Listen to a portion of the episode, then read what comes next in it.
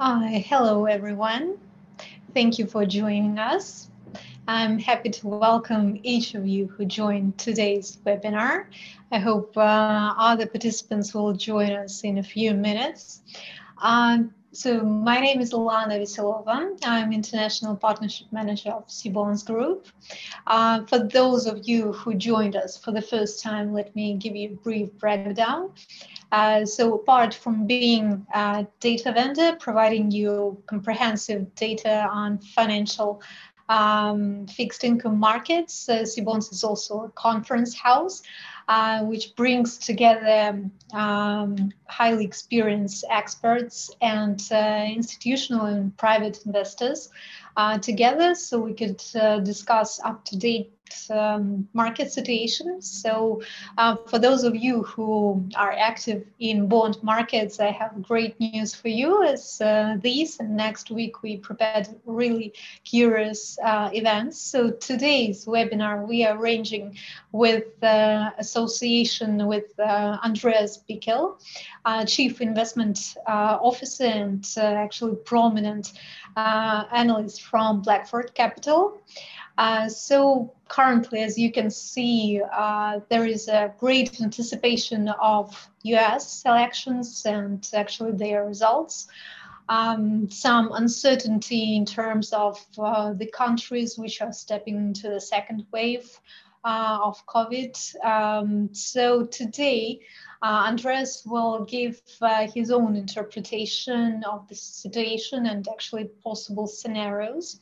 Uh, so today, our uh, event uh, and the theme of our meeting is focused as financial markets before the US election and during the second COVID wave. We'll cover those topics which we mentioned in our agenda. Uh, after the speech, uh, we'll have some time, so feel free to be active and leave your questions into the question and answer section uh, right below. Um, I'll pick the most interesting uh, questions, so we'll have a uh, very curious discussion afterwards. So I'm thrilled to pass the floor to Andres, uh, which you can see right now. So Andres, uh, please share your vision to us. Could you please uh, let me share it because it's blockaded?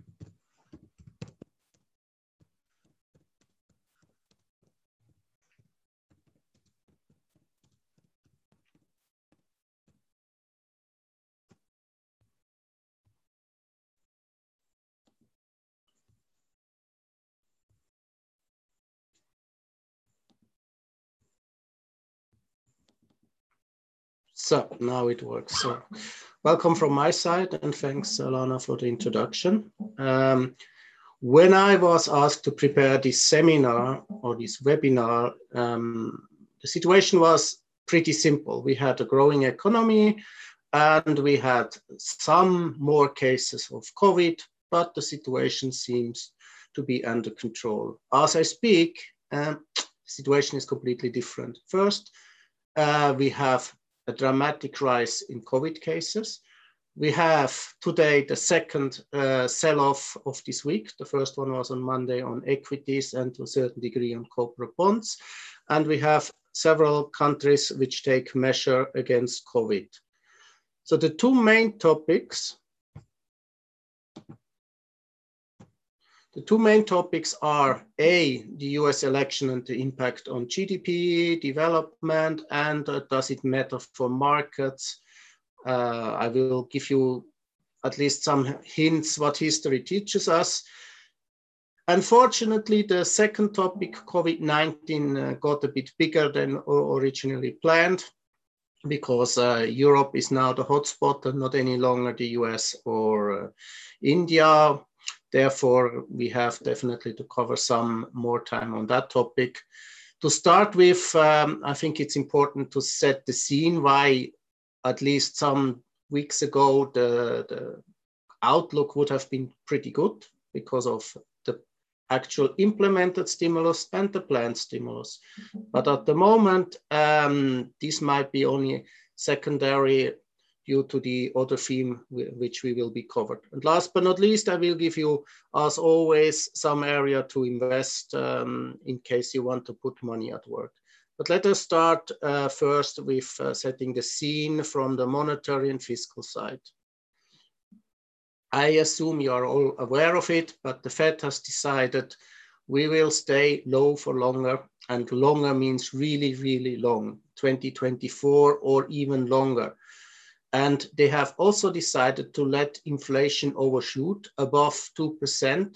With that is a regime change slash in future, it is not the goal to achieve 2% inflation, rather to have on average 2%. And given that the last 12 years, we have never seen 12%, that means uh, market participant expect the Fed to let the inflation figure to go up to 3% and the unemployment rate to drop dramatically before they might start to intervene.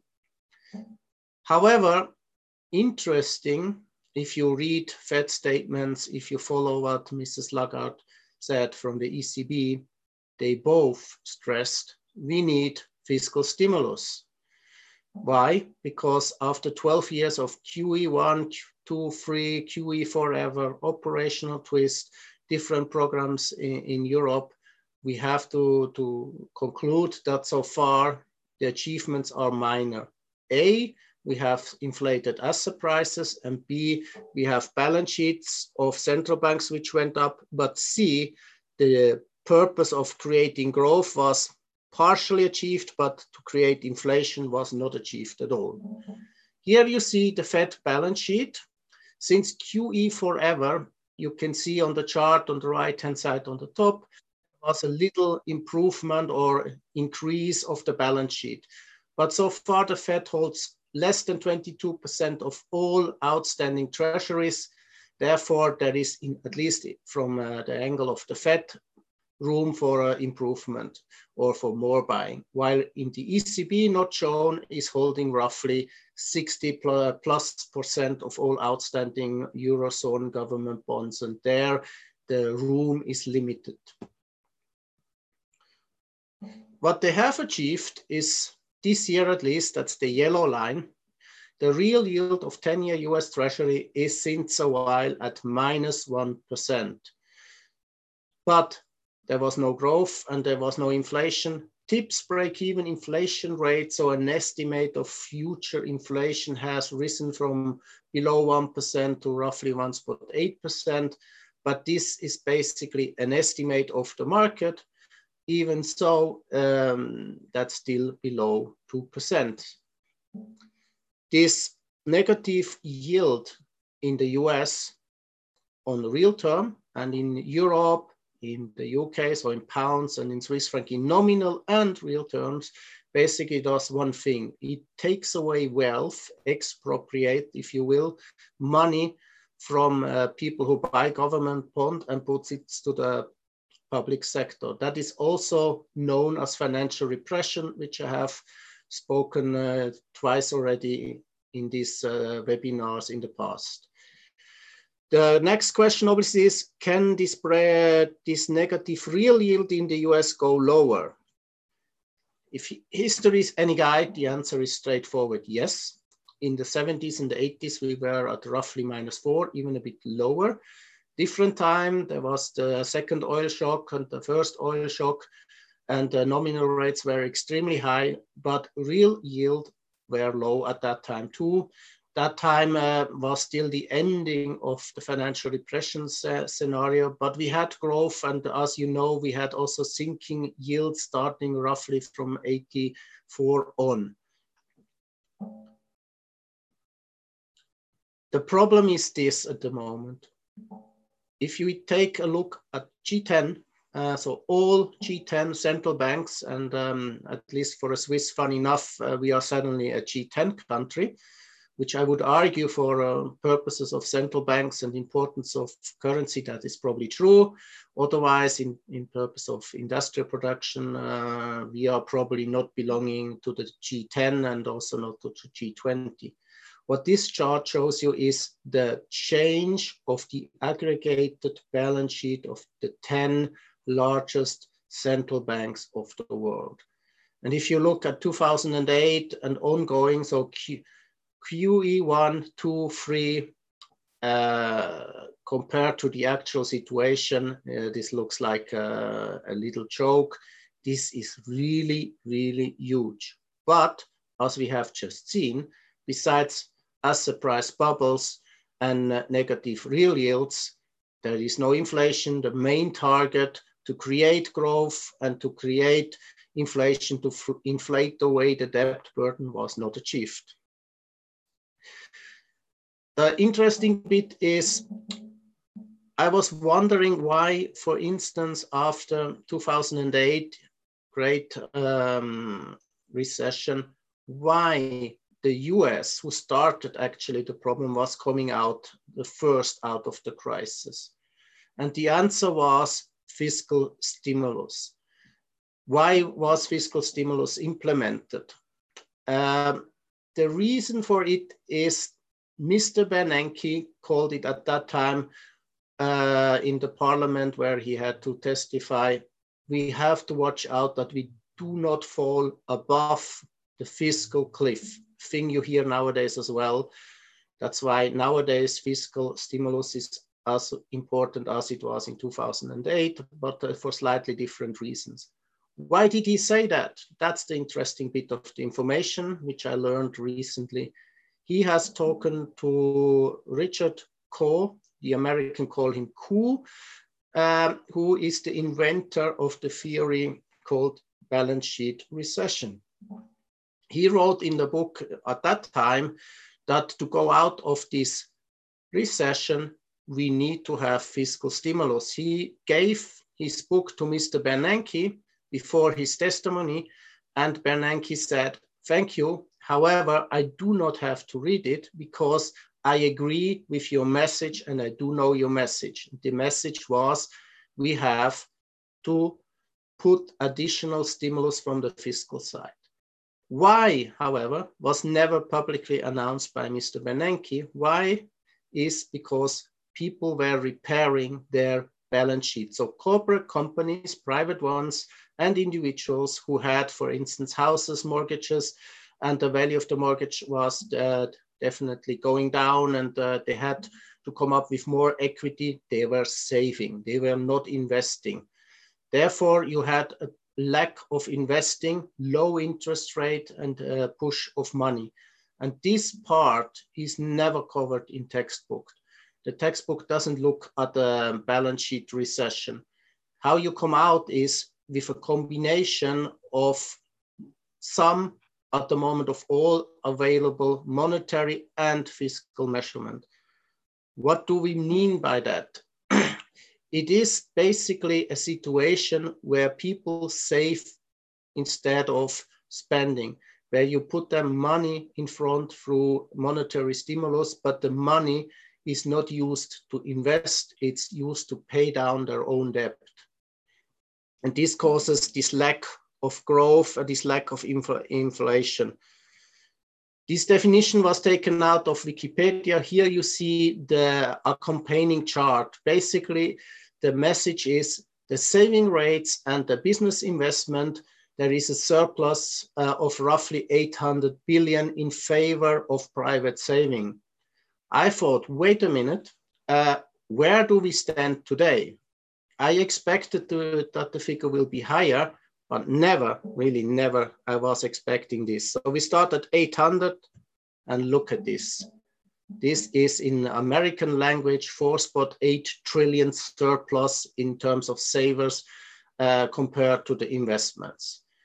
And that is really, really huge. And it's the key message. If you want to overcome this problem, there's only one way. And the way is called fiscal stimulus in combination with QE, in combination with monetary, modern monetary theory, i.e. debt financing, uh, directly uh, from uh, the government to the central banks, and in some cases, nowadays, even excluding the secondary market, and financial repression through the bond buying program. You put yields at low levels, you control the yield curve, you take away the investment opportunities from private individual and you nudge them to invest into riskier assets into the real economy. Maybe you think I'm exaggerating. Uh, the Americans are famous for spending money with credit cards. The latest consumer confidence figure from last week uh, was pretty, pretty strong. What the figure didn't show was this. We have the possibility uh, of what you can really have as a credit for, from the credit card, that's the light blue line, and what people did this year. And again, you see a huge drop of the credit balance. And that's another hint that the balance sheet recession for, in this case, private individual really, really is taking place. And it's not just a theory from a professor. So if I put that together, we have seen so far monetary stimulus. We have seen what I call financial repression. You can call it yield curve control. Um, what it means is basically that the investments in government bond is in nominal and in more in almost all cases in real uh, term yielding you negative yield. You transfer wealth from the private sector to the public sector. And we have seen a modern monetary theory. When we were at the CBOND seminar in Hong Kong, somebody from China said that the Chinese central bank at that time, and that's uh, more than one and a half year ago, as that they already at that time issued bonds which never touched the secondary market, which went directly on the balance sheet of the People's Bank of China. In the meantime, last week, the ECB did exactly the same. They issued new bonds for this rescue plan, uh, the fiscal stimulus which was planned, and more than one third of this issue was not issued at the market. It was gone directly from the issuer to the balance sheet of the ECB. And the Federal Reserve does the same nowadays. So when there is new bond issued and there is not uh, enough demand, it goes directly from one pocket of the government to the other pocket of the government, which is the balance sheet um, of the Fed. But what was partially done at the moment, as, uh, as we speak, we're talking of fiscal cliff. We are talking of the problem that the parliament doesn't approve the um, stimulus program. Mr. Trump blames uh, Pelosi, uh, the Speaker of the House, of the Democrats, vice versa. But in the end, both sides have agreed we need down the road fiscal stimulus. The key question is in which way? So how much? If it Biden, if it's Biden, it's more. If it's Trump, it's less. If it's Trump, it goes more to the old economy. If it's Biden, it goes more to new renewable energy and modern sectors. With that, obviously, it is the next question on the table who wins the election. And um, if we know, if we can guess, uh, does it really matter? Putting this question up, the answer is probably it won't, but why? So let's start from scratch. Um, Joe Biden leads uh, the American um, presidential election on a uh, national base of roughly 54 to 46%. Full stop, all said. But actually, wait a minute.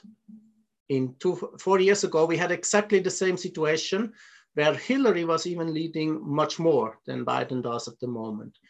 And four years ago, the swing states were a, a, narrow case. And for the swing state, yesterday it came out this new poll.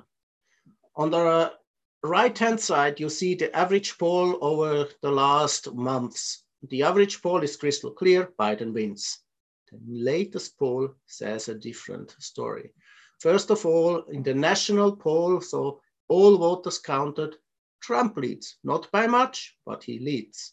In the swing states, he has uh, picked up significantly and there is a close race and it really depends who is able to, um, to put everybody to vote in the last couple of minutes. So mobilization. And last time Trump won because of that. So if you look at this, it is definitely open who wins. And um, I would say it's probably 50 plus a tiny bit for Biden, but Trump is really close behind. There are various possible scenario, and uh, the question is, does it matter? I mean, first of all, the latest uh, poll for the blue wave, so that the Democrats win not just the presidency, but also take the Senate and the House, um, has fallen from 58, it was above 60 to 53% and keeps falling. So that is already indicating that it will get a close race.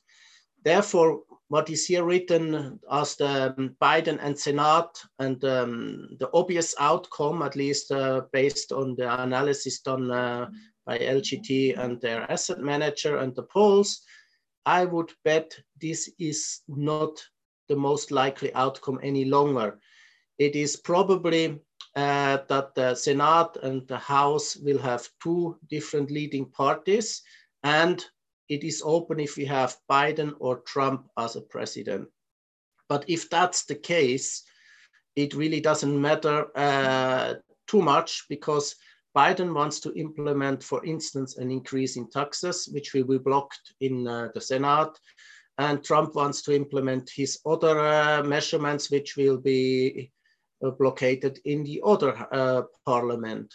Therefore, um, if it's a blue wave, um, it will be a huge change. I would personally believe that's not going to happen.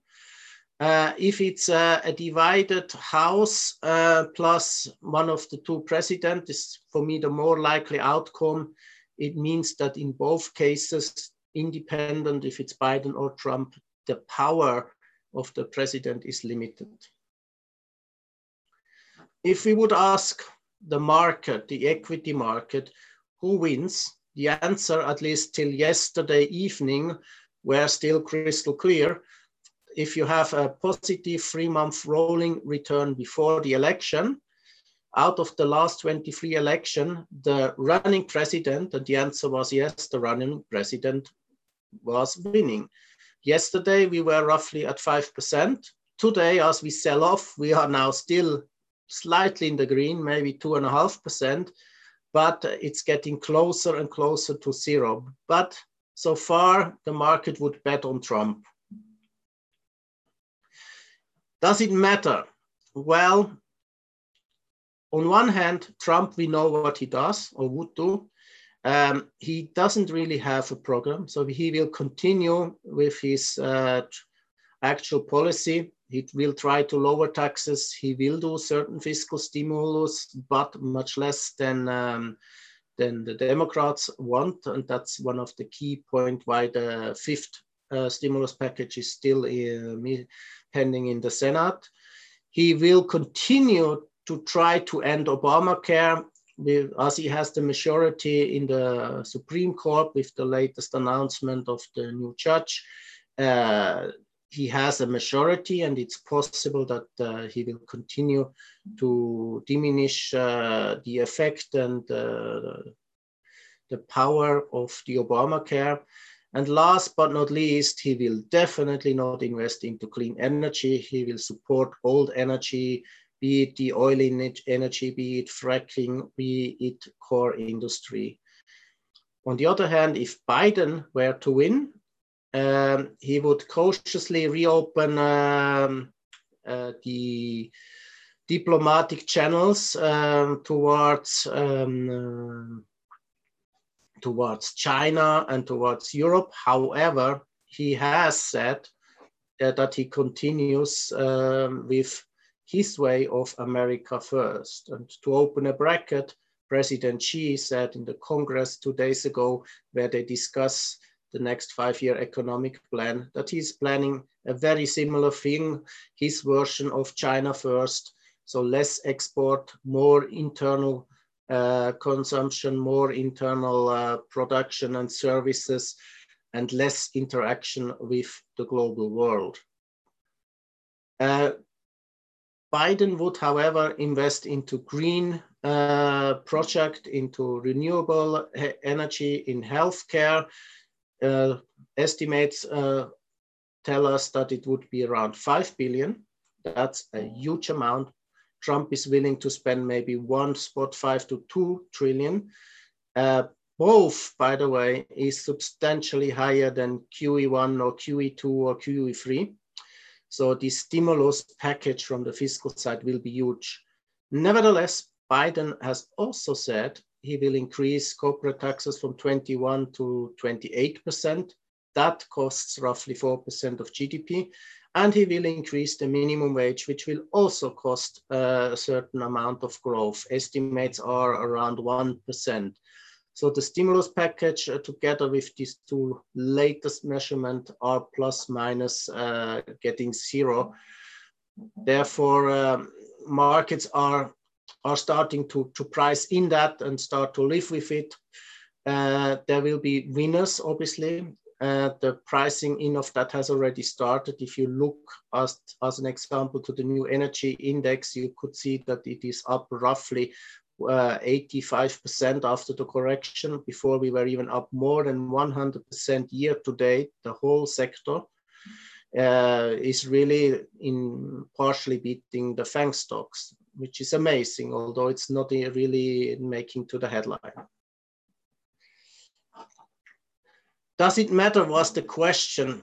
Well, if we have the purple line, which means that we have an election with an uncertain outcome, with some law cases and uh, some disturbance, and we don't know who will rule in January, uh, that's the weakest scenario. And we see that the growth uh, would probably go down for one or two quarters before picking up.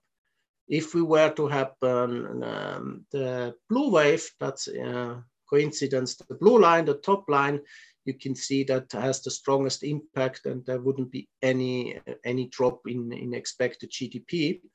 If the actual situation continues, you can see that uh, the orange line is below the blue, but is still the second best. And if the Biden were to win and the Congress is divided like it is now, uh, there is still growth, but less than when Trump is in charge. And now it comes the big however this measurement is probably not taking fully into consideration possible lockdowns. And with that, unfortunately, we come soon to the next step. Uh, I have to I have to add something more important first. I said, does it matter? The answer is from a stock market, no. If you look at this, you see uh, total performance of the S&P since 1932. Blue um, are the Democrats and red or orange is Trump and his party. And if you look at this, actually roughly 15% when the Democrats uh, have the president and roughly 10% when the Republicans have the president.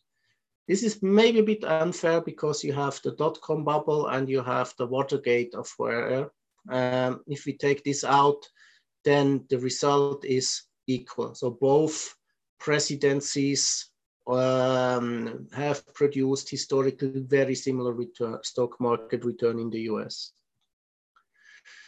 How does it go on until the election? I mean, today we have a sell-off and one week before, so next week starting, um, on average, markets tend to go up if that's this case, uh, this time the case is definitely open. Markets today are quite panicking on the second wave globally and on the third wave uh, in the US of COVID cases. Um, it has to be seen. What midterm will happen is probably this. Um, most likely once we know who is the president and once the fiscal package is announced, um, we are going to see an upwards move in US equity. But before that, even shown in this chart, although this chart is already some days old, before this election day, you should expect certain turbulences and sell-offs where we are in right now for reasons which are COVID and the spread of the virus globally. This is a global map. Uh, the brighter the color, the more cases. So you see that uh, the big block, the US, Brazil, to a certain degree, India, Russia, and Europe are brighter than other areas. And that means also there, the spreading of the virus is compared to the other countries um, accelerating or much higher. Really, uh, from today is this chart. Um, I have just added it for one reason. As we speak, Mrs. Merkel and um, all presidents of the Bundesländer are meeting up to discuss a partial lockdown. Here the same, uh, the brighter the color, the less cases. And as you can see, uh, Germany is one of the brightest spots on the map and they are discussing um, curfews, so close down, partial close down of the economy. In Czechoslovakia and um, in Belgium, they have already locked down. We can argue makes sense. If you look at the color, that means a lot of cases. Also France, uh, Spain and Italy do have partial lockdowns and curfews in the night. Uh, but if you just look at the color and the number of cases, uh, we can argue. But nevertheless, that are facts. This is more uh, putting it to the point. You see black line is the US and uh, Spain, orange, leading, followed by France and uh, by the UK. Um, these are the number of cases per 10,000 inhabitants. Uh, if there were Switzerland on the map, we would be leading the pack. As we speak, the press conference was just um, finished and uh, we are not implementing in Switzerland uh, lockdowns or curfews. Um, we are trying to go a middle way, although based on statistics, we are definitely leading the pack. The, the WHO has on Monday announced that the current wave will not be brought under control at least for a month.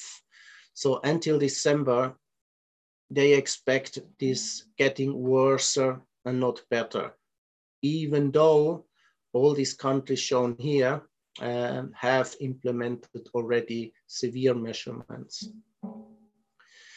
What is striking is this table. On one hand, one key message is Japan, China, and Korea. So three different Asian countries with different regimes. They have it under control. Uh, different India. Uh, India never put measures in place. Um, but even there, in absolute term, it's huge. If you look at the total cases, uh, yes, it is definitely severe, but it is less than two and a half percent of mortality of the cases and the number of cases in terms of the total population is not that big. Amazing is the US. They lead the pack, but they lead the pack in various ways. They lead the pack uh, here because of the absolute cases in terms of deaths, deaths per 1 million inhabitants, but they also are one of the country in the world who is continuing to grow, where consumer confidence is strong, where the job market is uh, improving from a low level, but still improving, where Q3 GDP is expected to be up 30%. This is the way the American measure it. So you expect to be year over year seven and a half, but they analyze it and then you get to 30%, and they were minus 35 in Q2. And it's expected that Q4 will already be uh, plus 2%, including the COVID cases. If that were to happen, so the US is already or would already be out of the recession. Today, the news or the headline, which was stroking, uh, but from a Western point, uh, it's a bit to smile. China, you see here, new cases total 20. New cases today, they have doubled. They have now 40 new cases. Wow. But China is immediately implementing measurements and 40 cases to one spot four for uh, billion of inhabitants. Um, I think we can agree uh, that the problem is not in China. However, I would like to repeat what I said at the beginning. China this year did two things to come out. Three things actually. One was um, they controlled everything. They closed down the, uh, the region of Wuhan. This is from the virus angle. But from the monetary, they did monetary stimulus, but to be followed, accompanied by a substantial amount of fiscal stimulus. And the latest GDP figure in China show 4.9% plus, and in September, an acceleration of growth in the service area, in the leisure area, in consumption. Then if I look at this figure in the end, what is left? Why we have this problem? Why we have these curfews? Why we have these lockdowns? And the answer is because the healthcare system has broken down in Belgium, in Czech, is at the edge in Germany, although they have not too many cases, is at the edge to break down in Spain, in France, in the UK and Italy, which we have seen on the other chart. They are leading the pack in Europe. And that's really the problem, because if the um, hospital is not able to deal any longer with um, the new COVID cases, they start to postpone um, operations for normal cases. Uh, which is already starting in some cases, um, and this is severe. And that's the real problem, not the number of deaths. I mean, we are talking of one spot, one seven million people who died. That is extremely unfortunate. Uh, but put this in relation to the total world population or take the 44 million rounded, it's less, 44 million rounded cases globally to the number of people living. So it is not that much, but our system, healthcare system cannot handle it. And that's the problem. And how can you stop it? Japan, China, and Korea shows pretty easy and pretty strong you have to have distance, you have to minimize contact, and if you have contact, you have to protect yourself. Simple, straightforward. But a lot of country, um, and especially we as citizens are tired of this measurement, and that's why the second wave came.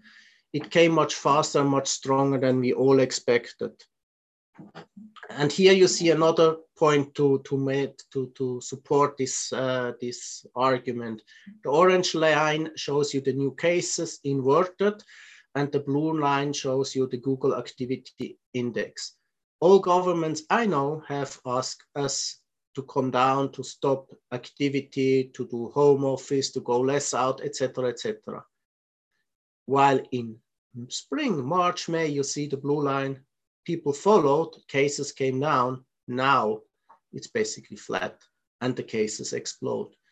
And that's the reason why at the moment, all measurement you put in place are not really uh, showing effect. By the contrary, uh, the, the time it takes to double the cases is roughly one week in all countries. And it's a simple math. If you double every week, it is a question of some few weeks until you have too many cases for your healthcare system.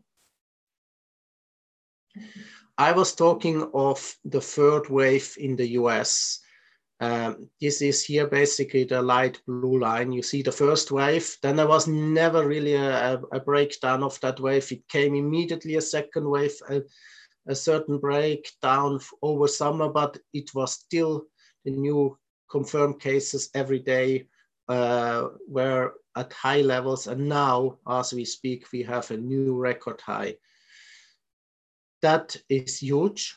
But at the same time, I said it before, statistics show us this. This on top is the initial jobless claim, still uh, below 800,000, but roughly eight, 100,000 less uh, people who ask for help uh, from the insurance for, for unemployment and also the continuous claim have dropped more than a million.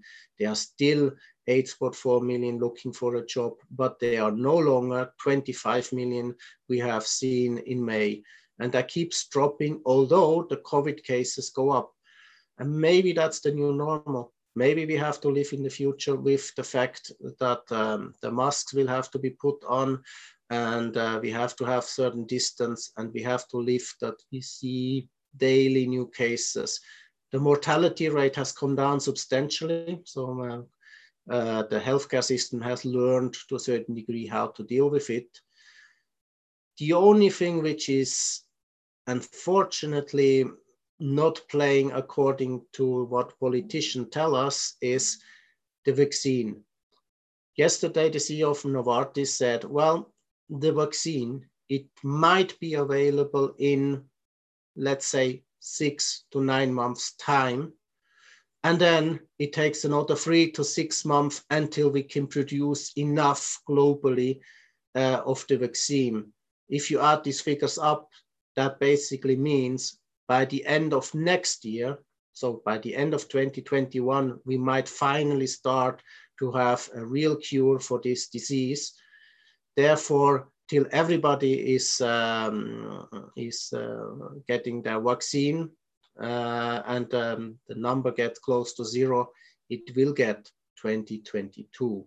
And that's a shocking new news which is partially priced in today, although the market is more concentrating on the new cases uh, and not on the statement of Novartis, which was made yesterday.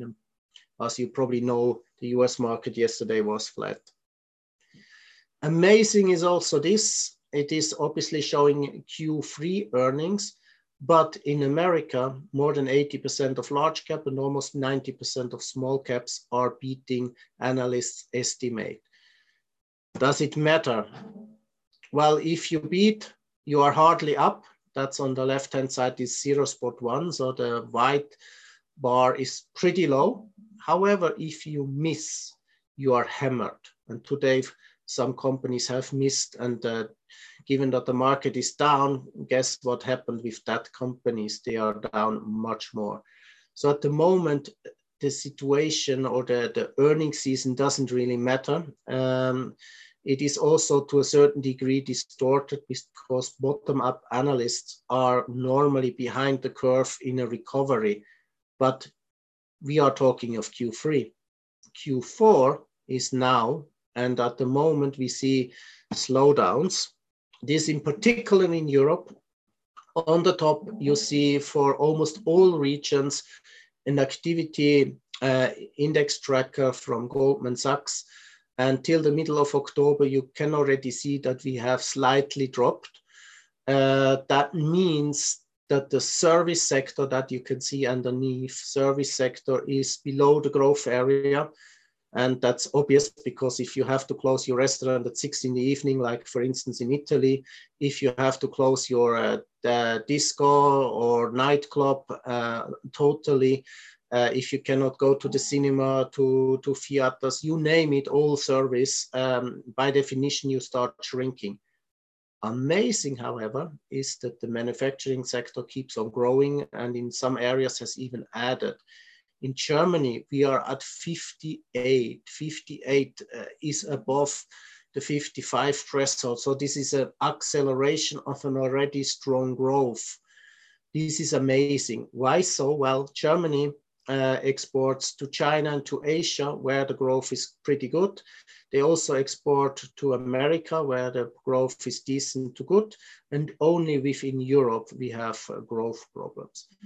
But in the end, bottom line, we don't know how severe the COVID impact will be, but it has definitely a severe impact on Europe, a certain impact on, on the US, as we have seen um, the, the, the US is growing below potential, but it's definitely growing at a nice pace during Q3 and most likely Q4 but Europe is starting to come back into a slowdown and maybe even a double dip recession or as as most people put it nowadays with letters, a W recovery. So we are in the second V of the W, if you will. You can also see this on these two slides. EPS estimate on the right-hand side for Europe, and you can also see it on um, the activity for uh, Europe on the um, left-hand side. They are back to levels pre-crisis, but the expected EPS earnings uh, per share for European companies is definitely shrinking more than 20%.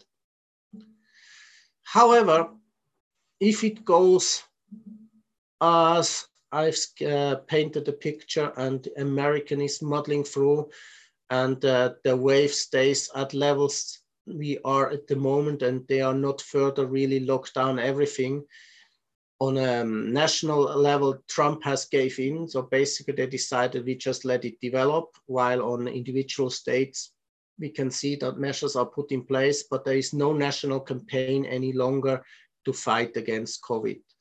Uh, therefore, the likelihood that in Q1 we see a similar growth like now in the US is pretty high. This together with the expected fiscal package of one of the two uh, uh, parties with uh, different shades and grays, if you will, this will definitely push equity markets higher. Future will tell, uh, but that's the main assessment to that. There's also another reason why um, why I believe this rally is not over. That we are in a what uh, credit uh, Julius Baer called today a bull market correction. We see that there is a huge amount of money parked in money market product. And although this line is falling, so some money was put to work, it went partially into government bonds and corporate bonds, but it didn't go to equities, that's the line at the bottom. It went obviously to real estate, it went to consumer goods, it went to cars, it went to art, partially to gold, but definitely not to equity. And there is still a lot of money parked on the sideline. And as you have seen at the beginning, real yields in the US and nominal and real yields in Europe, in Japan, in the UK, they are uh, all nudging you to invest your money. If not, you pay storage cost, you pay negative interest rate. Um, this is all deliberately done. With that, I come um, to the conclusion. If you have followed uh, my presentation before, you probably are not too much surprised. I keep saying since some week um, that LATAM is um, a risk trade, but uh, yeah, I would consider it and uh, Asian is a place to be. And don't underestimate Europe, and especially don't invest into Europe. Here you see this uh, one month rolling uh, total return from yesterday. The best area was Russell 2000, so there was a sector rotation because Nasdaq is only number four on the list. The second best was Asia, and the third is already Brazil. And excluding today in with European equities, you would have done basically nothing, including today, you are roughly down 3%. Um, I, I, I, I show this more for illustration purpose, and uh, I, I, I would like to stress the period is too short, and it uh, such a short period has to do with luck.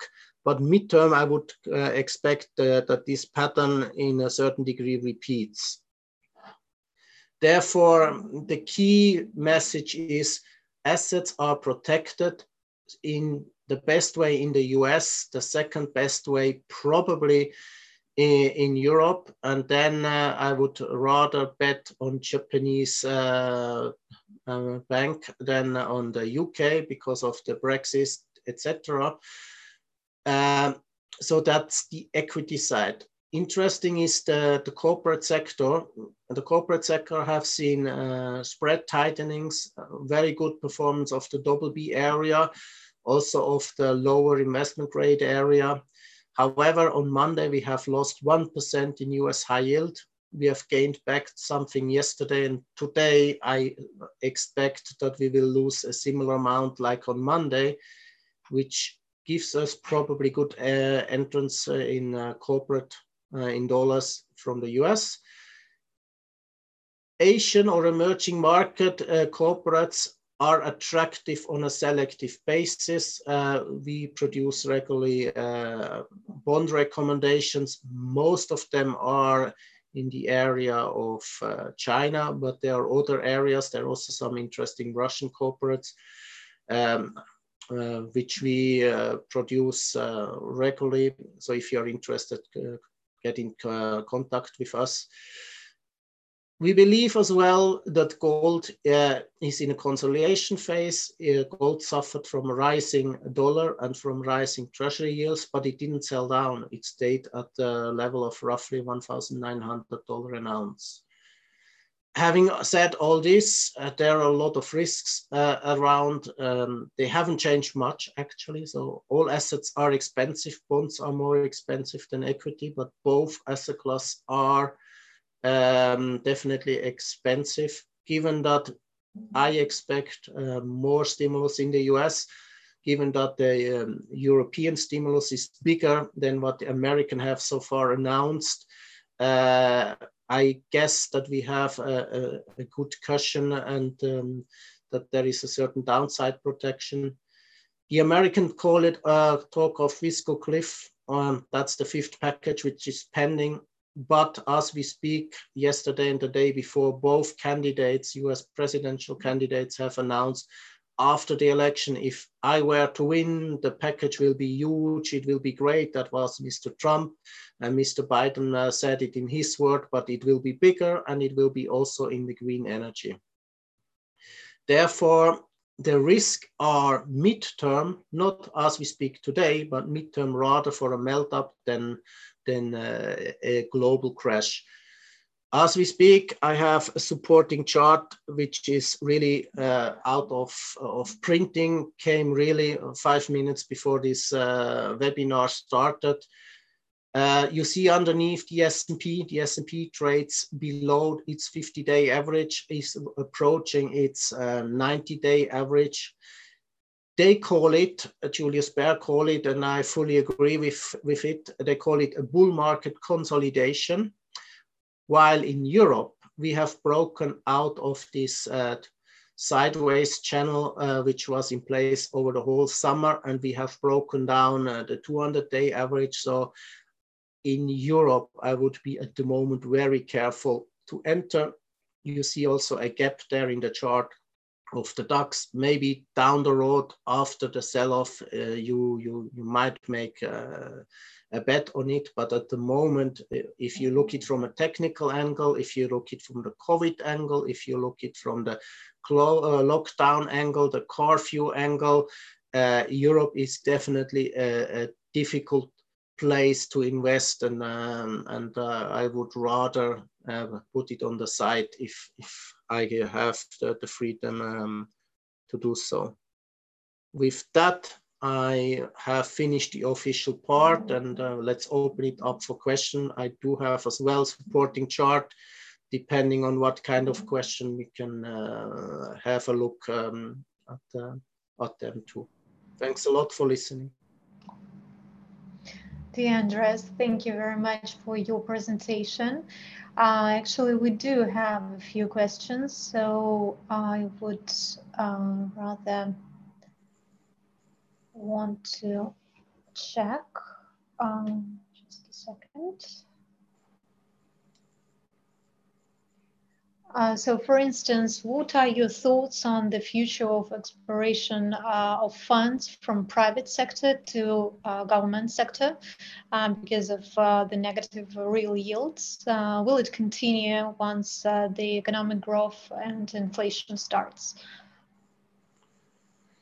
that really depends on your private situation. So if you were to get um, subsidized unemployment help um, from the state you live in, you're probably not really hardly hit. And if you continue to work, neither. So these lucky people obviously uh, won't have really um, to save down the road but there are a lot who don't profit from this kind of support, and the support is not sufficient. And to quote Mr. Koo, although I call him rather Ko, I don't speak Japanese, but I think it's Ko.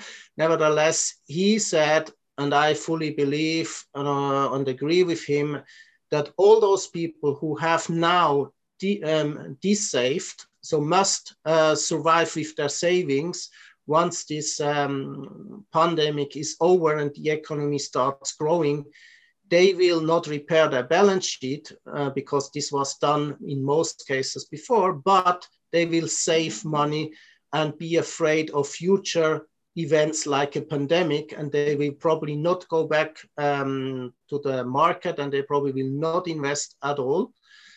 What he didn't answer, and what is the tricky bit of this answer, is how much or in percentage this is. Um, it is but probably the majority in most countries. Because if I look at uh, what you get in the UK for help, um, if you're unemployed or if you have to stay at home and cannot do home office, it's so limited that uh, this uh, will be a large uh, percentage. And then uh, it has the same effect like the balance sheet recession.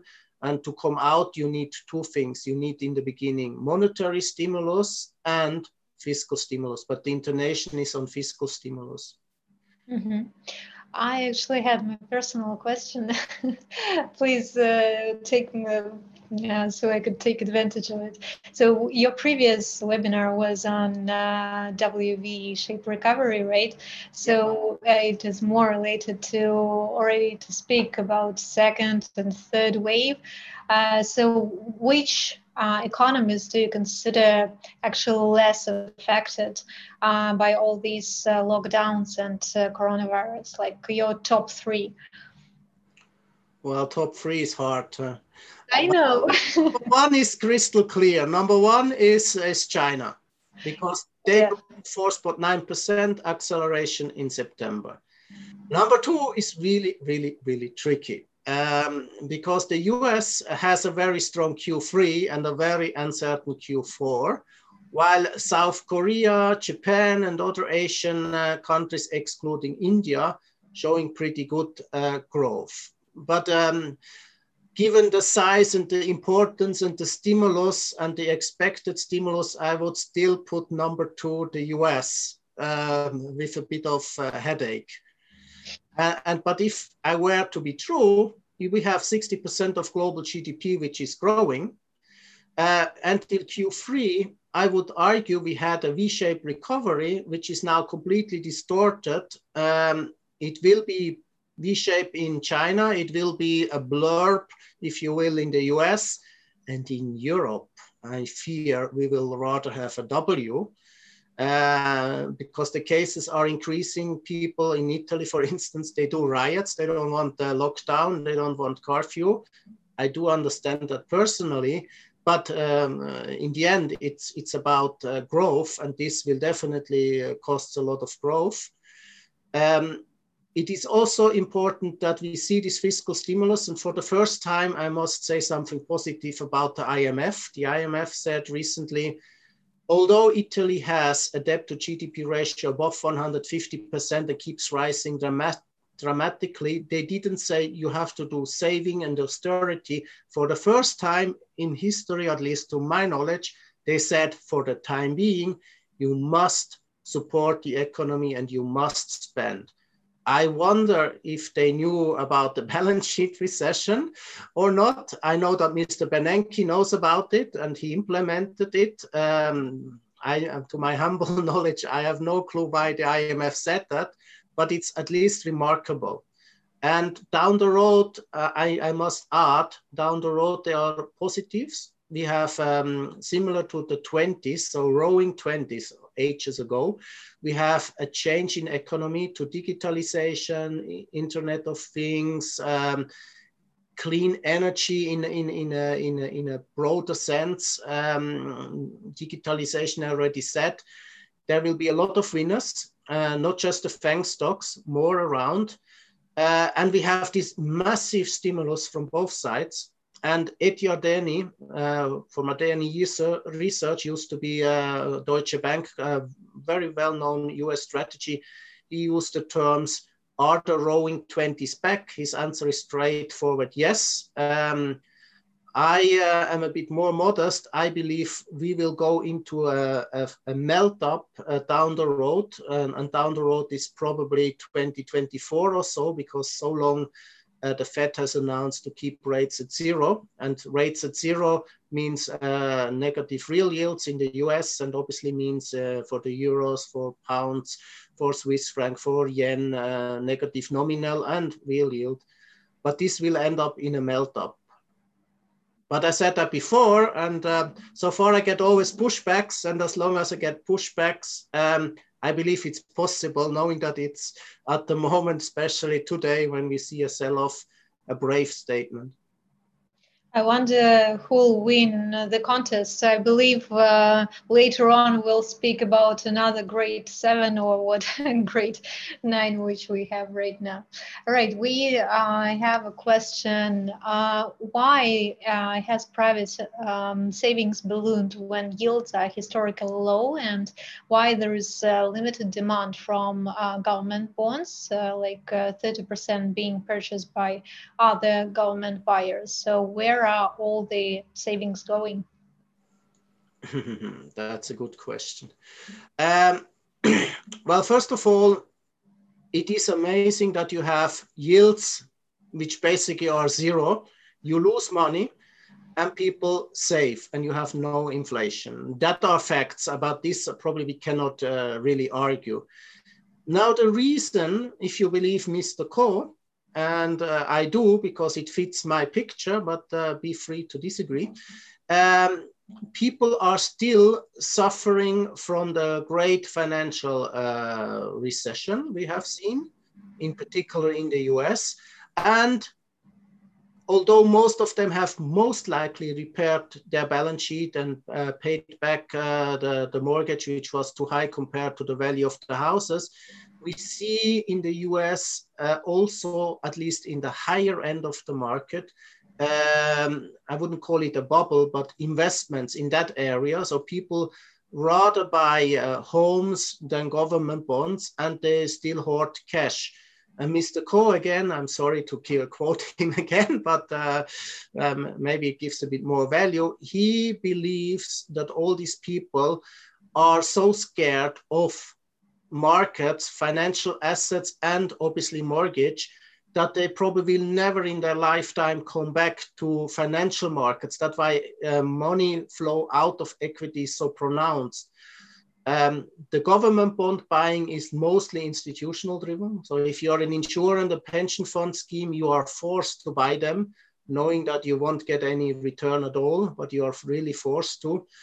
Uh, I'm not aware of private individual who, who buy that. Um, but uh, the main point is uh, people really save now for different reasons than 10 years ago, but they're really safe. And the COVID situation is pushing them, if they can, even to save more. So the helicopter money in the US was either put in the stock market or was put aside, but it was definitely not used to invest Mm-hmm. So uh, there is another question in which assets we should better invest. Uh, we have two questions more or less related to gold. So um, what is your take on gold miners? Do you consider them a good way to uh, get access to gold? And uh, well, I believe we can take it uh, additionally to this. Sorry probably sharing the screen right now. Um, and uh, is it a good time to invest in gold or wait uh, uh, after the US election and even beyond? So you can see supporting slide. I, I was expecting this question. Um, maybe I was not crystal clear, but you can hate gold or you can love it. I'm neutral in this term, but I believe that midterm money will flow into safe assets, and one of them is gold. Mm-hmm. Now, bears will tell us, well, gold is expensive, uh, you cannot measure it, etc., uh, etc. Et but put it around. Um, you see sideways channel since two, three months. Uh, but at the same time, not shown here, but uh, we have seen higher dollar and we have seen higher treasury yield and gold didn't sell down. So I am uh, in the camp of gold will pass the 2000 level again. And the question was gold miner. And the answer is we bought gold uh, during summer, gold miner, sorry. Um, therefore, I'm biased, but um, I'm rather positive on gold. I, um, as I'm in the supporting area, let me also show you this chart. Um, this is Dr. Copper. Um, you see that during the last four months, copper is slightly up. And since the sell-off in March, it's significantly up. Although economists, and now I'm bashing IMF, sorry for that, but IMF and the World Bank told us how bad the year will be, etc., etc. But Dr. Copper, which is more, at least used to be a very good indicator for uh, forward-looking uh, GDP and industrial production, um, tells us another story. And therefore, mm, there's also growth around. And with that, uh, I would also uh, continue with investing into Asian equities, US equity, and with uh, a bit of a headache, Brazilian. But I would, at the moment, unless we see a, a further sell-off, not touch um, European equities. And um, if I may, I, I also add, um, we kept the whole time being invested into um, hard currency bonds. We don't do local currency. Local currency should profit from the from the weaker expected dollar, which actually I have here. You see, we had um, the dollar in uh, August finding a, a low. We had a certain updrift but uh, since the beginning of October, we see on average um, the dollar going down, and that is supportive for local currencies. So if you are an expert in local currency bonds, definitely a place to consider. We are not. We buy hard currency bonds, and we believe that with this uh, spread widening today on, on Monday, the situation uh, got really more attractive than it was already. Andreas, yeah, I actually um, really close to my next question. So talking about the currencies, um, some people say that um, uh, US uh, dollar is not that hard currency right now. Do you consider maybe some additional currencies like Euro, uh, GBP, um, kind of like stronger right now and better for saving for uh, investments? Well, now it comes uh, the problem from the Western guy uh, trying to, to, give an answer, uh, knowing that you think most likely a bit different than, than I do, because you don't care if it's dollars, if it's uh, euros, whatever. And I would say it depends if you think in dollars or in euros. Knowing that this is not what you want to hear, so let, let, let me try to, to answer your question. Um, I would agree with your um, statement, if you will, uh, that the dollar is not the hard currency, that it will weaken. And if you are agnostic of currencies, uh, so you don't care if it's euros or others, uh, although the euro is a misconstruction, but most likely it will stay stable. The Swiss franc is overvalued, but is a strong currency. Uh, the Japanese yen didn't profit from this recent sell-off is normally a strong currency. And the pound, it depends. I mean, every day we hear Brexit, we stop it, we stop it, and they keep on talking and talking and talking because both sides know that the costs of a real breakup is or are or would be too high. But until that is clear, mm, most likely the pound will stay weak once we have a solution, um, it's really speculative. But assuming that they find a deal, probably that is a snapback back trade. But then again, you think pounds ruble or pounds dollar? Pounds ruble, I'm sorry, I cannot answer. if you think uh, against dollar, probably it's worth a trade. I hope that uh, answers a bit your question, knowing uh, that uh, I couldn't answer the way I would normally answer. No worries. Well, we'll speak about this a bit later. Actually, uh, probably next week will be a more practical thing, and uh, I believe we'll make another webinar with you when uh, the picture will be a bit more clear on the investments. Um, all right. Well, probably let's uh, take uh, the last question. Uh, so uh, how would you structure currency basket for global investors without um, home currency preference? It is more or less related to, to this. Uh, well, if I have, and now I, I, I stick to that, but if I have a dollar portfolio, I would put a lot of money uh, into Asian uh, hard currency bonds and China A shares and Vietnam shares. They are normally traded in dollar, although you don't buy dollars. And uh, probably the Chinese renminbi is going to strengthen. Vietnam fights against it, but given their success, uh, uh, given the, the, the, strong economy, given the move to deglobalization and made in China is not exportable, so it's made in Vietnam by Chinese companies. Um, don't ask me what's the difference, but legally I know what's the difference. Um, so these are two areas. I would definitely not bet against the Fed or Uncle Sam. Um, it's not that I'm a fan, um, or in particular, of, of let's say that area. But um, what was the best equity market over the last uh, 12 years? The answer is unfortunately straightforward. um, what is the, and I changed slightly the intonation, what is the least risky uh, equity market over the coming 24 months, and I repeat, risky, uh, is the US. Um, I believe you will make money there, but probably you make more money in emerging markets. Um, once the British thing is settled, you might take a risk trade. I personally uh, say since roughly four to six weeks, Brazilian equities, the I mean, the COVID situation is worse, but it got slightly better from a very bad uh, situation. The PMI data forward-looking uh, estimates of, um, of, of, of, GDP and industrial production are surprisingly strong.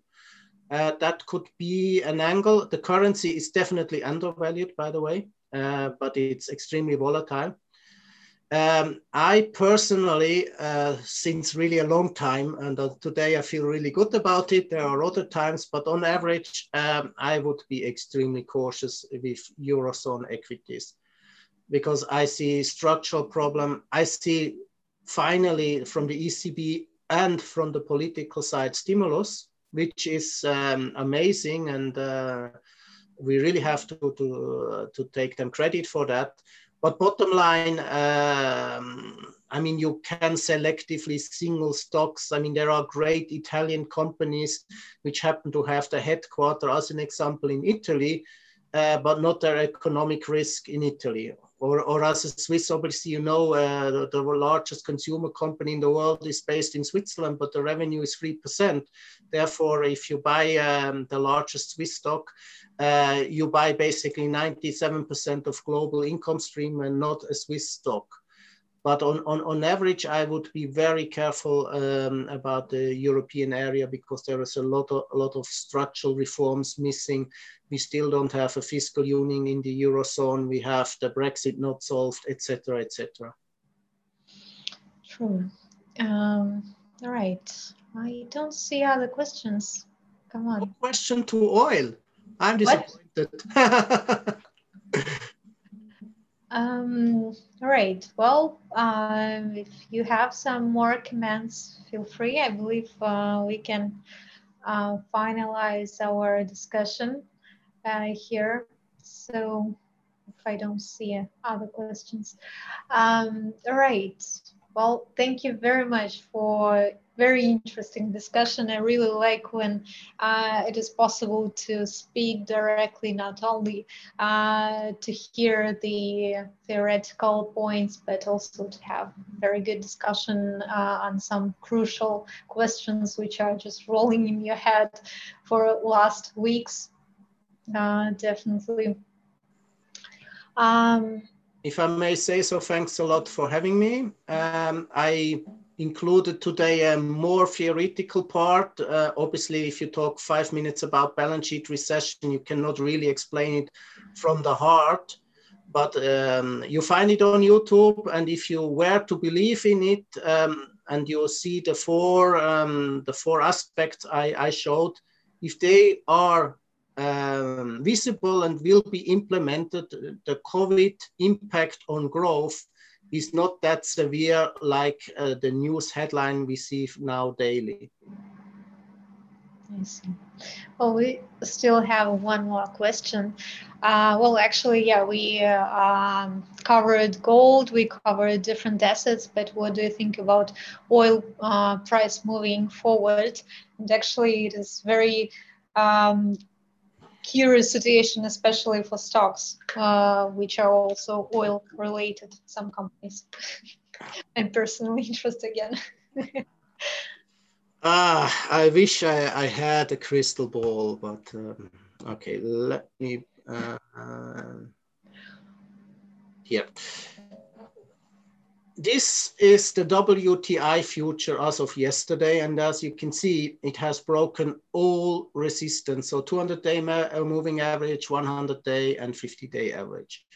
And uh, the problem here is basically um, there is too much supply, too much production, and uh, the demand um, is low the demand unfortunately stays lower for longer because uh, traveling is not going to happen anytime soon. So the airline industry is almost at the bottom. The production cost uh, was uh, postponed again. So there, there is definitely a mismatch from production uh, um, or demand and supply. Um, the oil futures were contango. So if you were to invest and, and the price were to go up, you still lose on rolling. So it's really tricky. And last but not least, uh, you ask about the stocks. And the stocks, um, it really depends who wins. If Biden wins, fracking is not forbidden. So there will be still fracking. However, um, he will put roughly 3 trillion into new renewable accessible energy. The European Union pushes into the same direction. So there is a structural shift away from the traditional oil companies. And most of them have already cut uh, the dividend stream. Therefore, you will still get on an actual price a decent dividend, but in a longer term, um, it is really hard to see higher, higher oil, uh, oil stock prices of the stocks uh, unless they, they build up uh, the renewable part, some try. But you have a lot of uh, companies who are leading in that sector. And I, I said that before, the, um, the index, the, um, and the renewable energy index year to date, uh, only stocks is up roughly 85% year to date. And um, there are companies I have never heard before, besides maybe the um, the hydro hydro hydrogen stocks, uh, but all the others were completely unknown to me, and most of them even are not producing profits. Um, but bottom line, um, I would be careful although I'm invested in, in the Russian index, uh, so I'm, I, am i am a bit contradicting myself, as you know. Pleased to hear. Uh, yeah, well, uh, we will actually discuss uh, where is high yield next week. Uh, so uh, we'll see, we'll discuss more details a bit later. right, then let's um, um close our uh, discussion for today. I'm very uh, thankful and really thrilled that you were able to make it uh, so we could arrange uh, such amazing discussion today. Uh, and for those of you who will be able to participate um, next week, join us and see um, our next event. All right. Thank you very much. Then I'm leaving. Oh, thank you. Thank you.